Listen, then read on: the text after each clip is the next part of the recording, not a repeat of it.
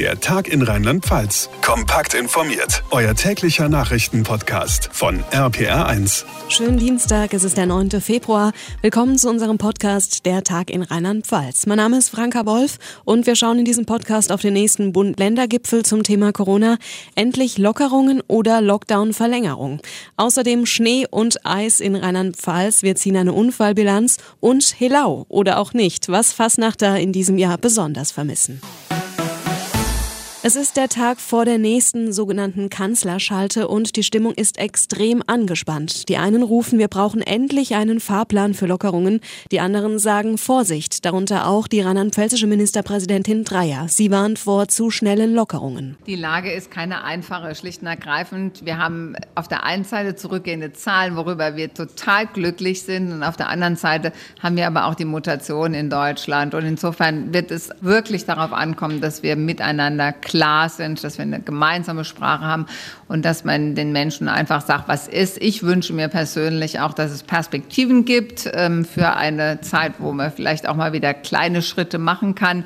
Und daran wird jetzt gerade gearbeitet. Man wird sehen, was rauskommt. Aber das sind die Dinge, die ich mir wünsche und wo ich mich auch versuche einzubringen. Malu Dreyer, damit zu RPA1-Infochef Jens Baumgart. Die meisten Virologen geben ihr recht. Tja, jetzt werden einige wieder sagen, das sind die üblichen Panikmacher. Aber das ist schon spannend, was zum Beispiel die Virologin Melanie Brinkmann vom Helmholtz-Institut vorrechnet. Sie hat im Spiegel gesagt, äh, mit einem Lockerungskurs haben wir keine Chance. Die Zahlen würden sofort wieder steigen. Und sie befürchtet, äh, wenn wir jetzt nicht konsequent sind, dass wir dann in eine Dauer-Lockdown-Schleife rutschen bis 2022. Also sie gehört da eher der Fraktion an, äh, die sagt, lass uns noch vier bis sechs Wochen streng durchhalten, dann hätten wir das Problem möglicherweise im Griff. Ja, aber das hat man auch schon im Dezember versprochen. Noch vier Wochen durchhalten und dann sind wir durch. Ja, zwei Anmerkungen dazu. Also erstens sagen die Wissenschaftler, viele Bürger haben sich einfach nicht an die Regeln gehalten und deshalb dauert das alles länger als gedacht. Und zweitens, wir haben inzwischen flächendeckend diese Mutationen. Es gab da gerade gestern neue Zahlen aus dem Raum Hannover. Äh, da haben wir bei fast der Hälfte der Corona-Proben inzwischen die britische Variante festgestellt. Also das ist keine Ausnahme mehr.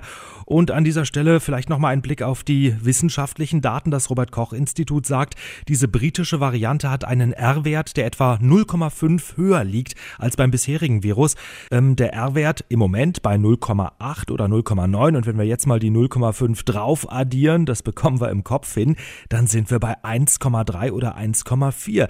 Äh, das hieße, die bisherigen Lockdown-Maßnahmen würden dann hinten und vorne nicht mehr reichen. Und das ist der Grund, warum Brinkmann, Drosten und Co. Äh, so deutlich warnen im Moment. Wer am Ende recht behält, das wissen wir nicht. Allerdings muss man sagen, die Infektionszahlen gehen nach wie vor deutlich runter. Genau, heute Morgen meldet das RKI 3379 neue Fälle. Am Dienstag vor einer Woche zum Vergleich waren es noch über 6000. Also das sieht auf den ersten Blick richtig gut aus. Und genau das macht es den Politikern nicht unbedingt leichter, morgen eine vernünftige Entscheidung zu treffen. Äh, mehrere Medien berichten inzwischen, dass der Lockdown wohl bis Ende Februar verlängert werden soll. Und dann will man weitersehen. Mal wieder. Tja, alles nicht so einfach. Danke RP1 Infochef Jens Baumgart. Ja, und damit schauen wir aufs Wetter. Unterm Strich sind wir in Rheinland-Pfalz ja mit einem blauen Auge davongekommen, was den Wintereinbruch angeht. Aber auch hier sind einige Autofahrer böse überrascht worden. Gestern Nachmittag ging's los mit Schneetreiben und Glatteis und das zog sich bis heute Morgen. RPR1-Reporter Marius Fraune aus dem Studio Ludwigshafen in der Pfalz hat's da am laufenden Band gekracht. Ja, das kann man so sagen. Seitdem es hier richtig losging mit Schnee und glatten Straßen gestern Nachmittag, zählt alleine die Polizei Rheinpfalz über 100 Glätteunfälle in ihrem Gebiet. Es blieb da meistens bei kleineren Blechschäden. Aufgrund der schieren Masse kommen da aber auch rund 200.000 Euro zusammen. Etwas härter hat es eine Autofahrerin in Kirchheim-Bolanden erwischt. Sie wurde aus ihrem Wagen geschleudert und schwer verletzt. Offenbar war sie nicht angeschnallt gewesen. Ganz in der Nähe bei Benhausen überschlug sich ein Auto auf spiegelglatt Stuttgarter Straße. Der Fahrer blieb aber unverletzt. Aus der Pfalz nach Rheinhessen und an die Nahe, Maike Korn aus dem RP1-Studio Mainz. Auch dort hatte die Polizei alle Hände voll zu tun. Ja, also seit gestern Nachmittag hat das Polizeipräsidium Mainz über 50 Glätteunfälle gezählt. Davon fast 20 im Stadtgebiet Mainz. In den allermeisten Fällen ist es dabei bei Beulen im Blech und Kratzern im Lack geblieben. Aber acht Insassen sind auch leicht verletzt worden. Richtig schlimm erwischt hat es gestern eine Familie mit Kleinkind im Kreis Bad Kreuznach.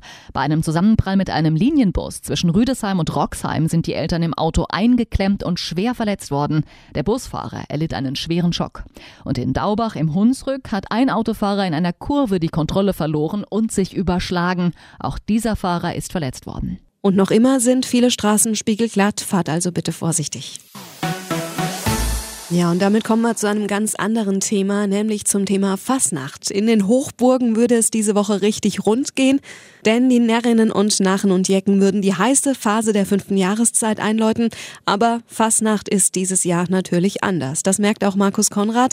Er ist Pfarrer im Bistum Mainz und Fasnachter durch und durch und zum Beispiel Mitglied in der Mainzer Füsiliergarde. Pfarrer Konrad, was ist dieses Jahr vor allem anders? Was so ein bisschen fehlt, ist einmal die Farbigkeit, finde ich. Dann irgendwie die Menschen, die durch die Straße Straßen laufen. Im Moment läuft ja eh kaum einer durch die Straßen. Sonst Mainz, jedes Wochenende spielt eine andere Gardeband, ein anderes Gardeorchester auf irgendeinem anderen Platz. Es werden Zugplakette verkauft und Orden irgendwie den anderen überreicht. Und das fehlt jetzt total, ist total still. Fasnacht heißt normalerweise auch Fastnachtssitzungen. Damit sind die Wochenenden gut gefüllt. Was machen Sie jetzt, wenn die Sitzungen alle ausfallen? Jetzt am Wochenende habe ich mit meiner Familie zusammengesessen und dann haben wir uns einfach im Internet Mainz bleibt Mainz, das Beste aus 60 Jahren uns angeguckt. Meine Mutter ist hochbetagt mittlerweile und ist oft sehr still und da in diesem Moment ist irgendwie aufgeblitzt und bei dem Hellau und bei den bunten Farben, das war irgendwie ganz lustig. Wir treffen uns in der Internetgruppe mit meinem Reiterchor zum Beispiel und dann habe ich irgendwie meine Uniform raus rausgehängt. Also meine Uniform hängt täglich sichtbar irgendwie vor mir. Was vermissen Sie als Fasnachter in diesen Tagen ganz besonders? Ich glaube, was für viele Fasnachter echt so schwierig ist in diesem Jahr, dass man nicht so einfach zusammenkommen kann. Es ist halt was anderes, ob ich mich über ein Videoformat mit irgendjemand treffe und was bespreche oder ob ich halt mit Menschen irgendwie dann Bierchen trinke oder Wäusche trinke und einfach über das Leben erzähle. Und an Fasnacht werden ja nicht nur lustige Gespräche geführt in dem Sinne, sondern man ist lustig, aber man spricht darüber Dinge, die einen bewegen. Das finde ich ganz berührend eigentlich. Das wird mir ein bisschen fehlen. Markus Konrad, Pfarrer im Bistum Mainz, er vermisst wie viele andere auch die Fasenacht. Und das war der Tag in Rheinland-Pfalz, der Podcast für heute. Danke fürs Zuhören. Wenn es euch gefallen hat, dann schaltet gerne auch morgen wieder ein. Abonniert unseren Podcast gerne oder lasst auch eine Bewertung da bei Apple Podcasts. Ich bin Franka Wolf, wünsche euch einen schönen Dienstag. Der Tag in Rheinland-Pfalz, auch als Podcast und auf rpr1.de. Jetzt abonnieren.